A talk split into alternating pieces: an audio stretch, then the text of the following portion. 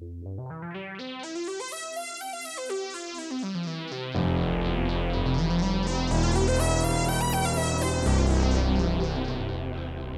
and welcome. You are listening to an informed take on current events brought to you by law students and staff of Queen's University Belfast. This is LawPod.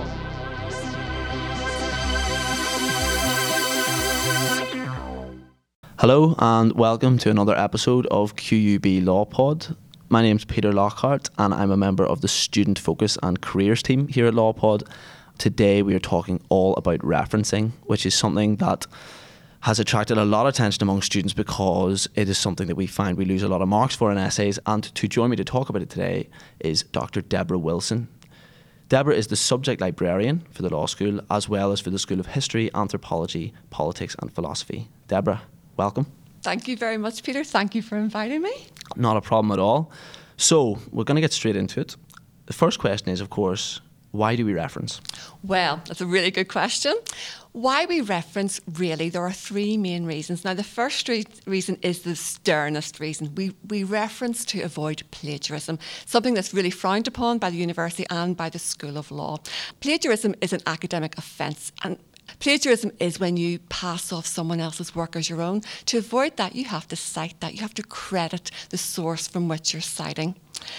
But also, referencing helps demonstrate your academic credibility and it gives a lot of quality to your work. So you can demonstrate the breadth of your research and you can actually demonstrate how you can integrate the ideas of others into your work. So it's a really useful thing to do and it really does help to raise your marks because you're demonstrating to your tutors that you're able to read widely and integrate others' ideas into your work. The third reason is that by referencing you, you're enabling the reader to find the sources that you have used. So if you're reading something really good and you think, well, I'm going to follow that up, your reader needs to be able to find the source easily. And this goes to the heart of OSCLA. Excellent. And just with the end of your answer, you have mentioned, of course, the referencing style that we use here in the School of Law, which is the Oxford Standard for the citation of legal authorities. So, our second question, of course, then is why is OSCLA in particular useful? Okay, well, OSCLA, I have to admit a preference here. I'm a big fan of OSCLA. I will, I will interject a little personal note here. My academic background is in history, and we used um, Irish historical studies. And law students do not know they're alive because Irish historical studies is very old and very un- unedited and non updated. But OSCLA is a very useful style. It has clear values and clear instructions. Like any referencing style or citation guide, we use OSCLA to standardise presentation of assignments and it follows on from this to help the reader. Your reader needs to be able to find and follow your sources, to follow your argument and check the reliability of your sources. So if you go to um, OSCLA, and you can download the fourth edition from the OSCLA site or from my subject guides, in the introduction, it's clearly laid out what the values behind OSCLA are, and these are key principles. There are two golden rules for the citation of legal authorities within OSCLA. One is consistency, and the other is consideration for the reader. OSCLA also doesn't purport to be comprehensive, but it does give rules and examples for the main UK primary sources and for many types of secondary sources and general principles, and this is key, for sources not included. So you can follow these to maintain consistency. The third key point here is that guidelines in OSCLA are based on common practice in UK legal citation with a minimum of punctuation. So this is everything you need to know about OSCLA. It's a clean, unfussy citation style. It's reader-centred, and that's very important. So it's a footnote style with every care to ensure readers can follow references with ease, and there's no mystery to OSCLA. A writer can devise references not covered in the guidelines by referring to the general principles, and it's clear here that consistency is key. Fantastic. Okay, so then if we get into the uh, more nitty gritty of it, then what are the most important points around, say, primary and secondary sources with regards to OSCLA? Okay, well, To use OSCLA effectively and in the most pain free way possible, you need to be aware of the source you need to cite. As these, as these will have distinct rules, so cases, statutes, journal, journal articles, and books, you need to know what they are, which sounds really simple, but sometimes that's where students fall down. They find something online and they're not quite sure what it is. Once you've identified clearly what type of source you need to cite, the rest is much easier because, as well as helping the reader, this guide also helps the writer. So, for each type of source, and even for the types of source not actually listed, guiding principles are outlined to help the writer be clear and consistent. So, if we're talking firstly about our key primary sources here, cases and law reports, for a neutral citation, you add the case name, the name, court, year, and the number. If it's not a neutral citation, you will add the law report and the abbreviation and the first page of your citation. Now, my understanding is that if there is a law report, it might be good practice to add this, but whatever you decide, be consistent. So if you're just citing neutral citations when they're own, when they are neutral and you're not adding the law report, do that for all your references. If you're going to add the law report, do that for all your references. You need to be consistent. Now, the next primary source I'll talk about is statute law. So you need to cite the name, the number, the year, and the relevant section. Now, again, strictly speaking, if you refer to legislation in your text and all the details in your text are there, you don't need to cite the legislation. You may decide to cite it if you're practicing OSCLA. Your tutor might prefer you to cite it if you're practicing OSCLA. But again, whatever you decide to do, be consistent. That is really, really important. Now, on to secondary sources, journal articles.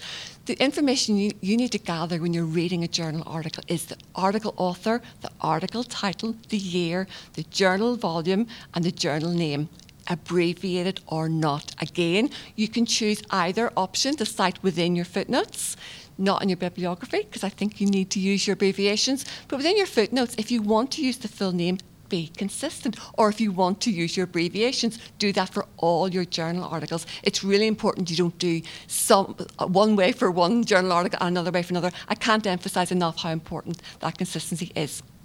Books is the final secondary source I'll note, and author, title, edition if there is one, publisher year, and a pinpoint page is what you need to reference there. So, in all of these examples of sources, OSCLA will have overriding principles underpinning how full, reference, uh, full references look. So, you will also have information on the shortened form and also how to refer readers back to previous notes and when you need to cite. So, for example, if you're using a short form of cases, these probably should be the first name of the case, and that would be clear. For legislation, you would let the reader know by including the shortened form that you have chosen in brackets in the first footnote. And that you can see as a reader why that's useful. So you see the first footnote and you go, oh, that's what that's going to look like later on. So remember, clarity, consistency, and the reader is key. For books and journal articles, you would use the name of the author in subsequent citations with a reference to the full footnote. And again, you can see why that's useful. This note to the full footnote is what I would look for if I wanted the full citation. I don't have to read through all the footnotes like other citation styles will make me do. In OSCLA, I'm referred back to the main source within the footnotes. Right. So at the end of your paper, you would include a table of cases and legislation along with a bibliography of secondary references. Items in the bibliography would take the same form as all other citations in OSCLA with three main exceptions. The author's surname should precede his or her initial or initials. Only initials should be used and not the forenames. And the titles of unattributed works should be preceded by a double M dash. That's those little dashes. Right? And you clearly must follow those rules in OSCLA. So in OSCLA, the guide has lots of information on how to cite multiple works by the same author and works by multiple authors and so on. So that is the main points of your primary and secondary sources. Fantastic and so much detail. So it really seems like consistency is king is the message to take home there. So of course, as it all sounds so easy as you put it, Deborah, of course when students do go to reference themselves in their assignments, naturally problems crop up. So, what are the most common queries that you would get specifically around OSCLA? Okay, another really good question. I've had quite a lot of queries from our first years, and that's really nice because they're obviously engaging very well with OSCLA. The first thing I would say is it's really important to know your source, and I think this underpins a lot of confusion students have, not just with OSCLA, actually with all citation and all reference work. So I think students can be ensured of content that they find freely online. And one example that comes to mind is the European Convention on Human Rights. So this can be found freely online, and we'll find an up-to-date document that is there in its full full form. Now, this was first signed in 1950. It's actually a treaty. So, if you if you find a document like that, read through, and you will get the you get the title page with the new protocols and amendments and so on. But it's a treaty that was signed in 1950 that still stands. So that is actually cited as a treaty. So along with recent amendments, you, you, would, you would cite the treaty and note with recent amendments or and or with protocols to make it clear to the reader that you are citing the 1950 treaty, but you're aware of the most recent um, edition. And as a law student, you would be expected to be using the most recent edition anyway. So I think students from other disciplines might wonder about that, but as a law student, you will be using the most up to date one. Okay. So it's the 1950 treaty and it must be cited in this way. So cite the treaty and note as amended. Okay. Other material found online can be confusing when there's no clear speaker, if it's a podcast or an author. And that could be material found on YouTube that is very useful and so on.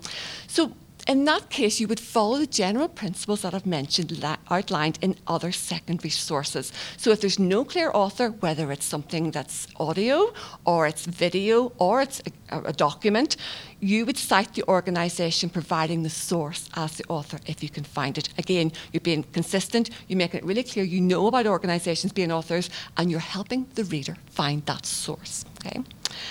Some other content is cited as print that you will find online. So this is this division between stuff you find on the internet and stuff you might find in the library catalogue. So if you find an e-book and an e-journal, well, you would cite those as you would cite print material, and that is because there is no difference. So when you think about, is there a difference in this being online through the library catalogue? No. An e-book, if it has page numbers, you will cite that as a print book. An e-journal will have page numbers. You will cite that the same way you would find you would cite a print journal. Okay, and primary sources cited in a secondary source is another one I think people struggle with that sort of falls within this as well. And people might find second or might find primary sources cited in documents that they find online. With any with any discipline, not just law, you cannot cite that as a primary source. And there's that confusion about sources again. You only cite a primary source if that is the raw material. If that primary source has been edited or included in another document, someone has has filtered that for you. That is a secondary source. Now, if you can't find that primary source, and I do, I feel the pain sometimes, we can't find the actual source, that's okay. You can still cite it, but it's a secondary source. And you would cite the primary source and say, cite it in, and then cite your secondary source. You have to be really careful and very clear that you direct your reader to the exact source that you use. So that's the first one.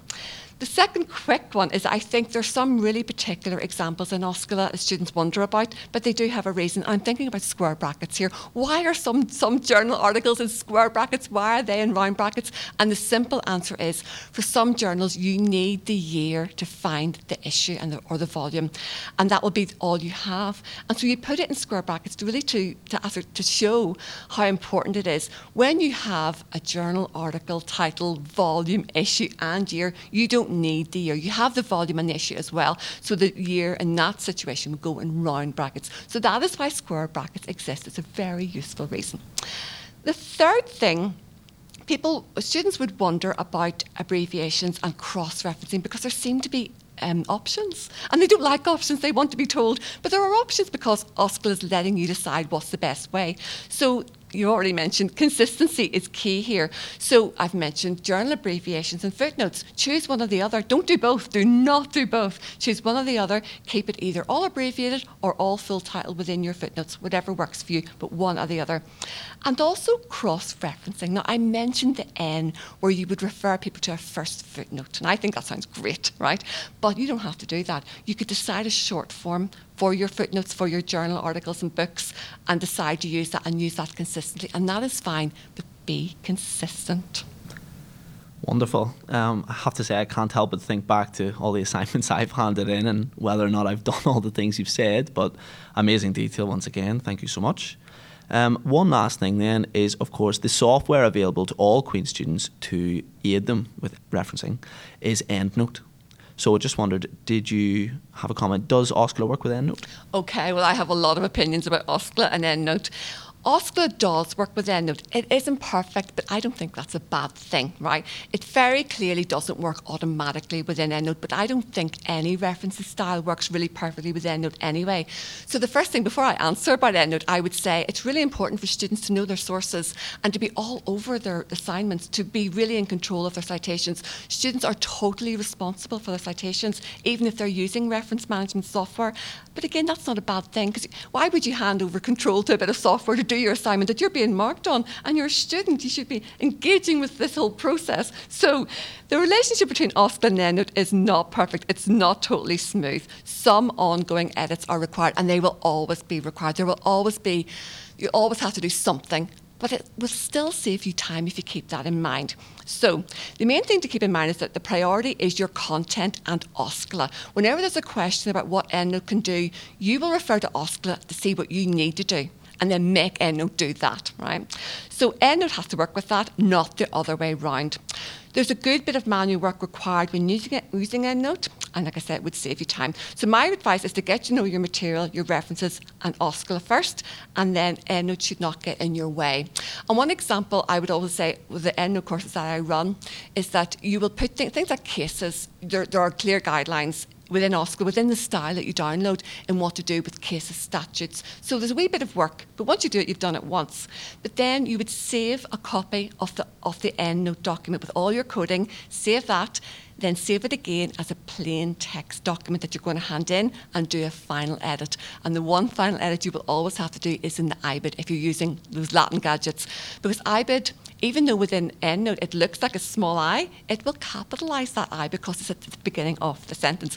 So the only way around that from managing a style point of view would be for me to put a space in, but that wouldn't look right. So all your ibids, if you use them, will have capital I's. So what you do very quickly is create a plain text version and make them into small i's because you never capitalize the ibid and then that's good to go. So I, my advice would be do use endnote. Please come to my training because i'm very i'm very opinionated about endnote.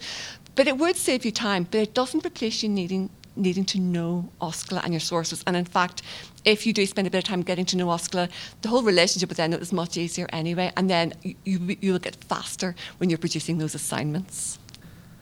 Well, there we go. I uh, I didn't realise just how much detail we'd get into, but there you go. Be careful with capitalising your eyes. Um, okay, that concludes this episode of Law Pod. I just want to say a quick thank you to Deborah. That was excellent from start to finish. Thank you very much. Thank you. Thanks. I really enjoyed this. Thanks for inviting me. Okay, and I hope everyone listening can get something out of that. I know I certainly did. Thank you.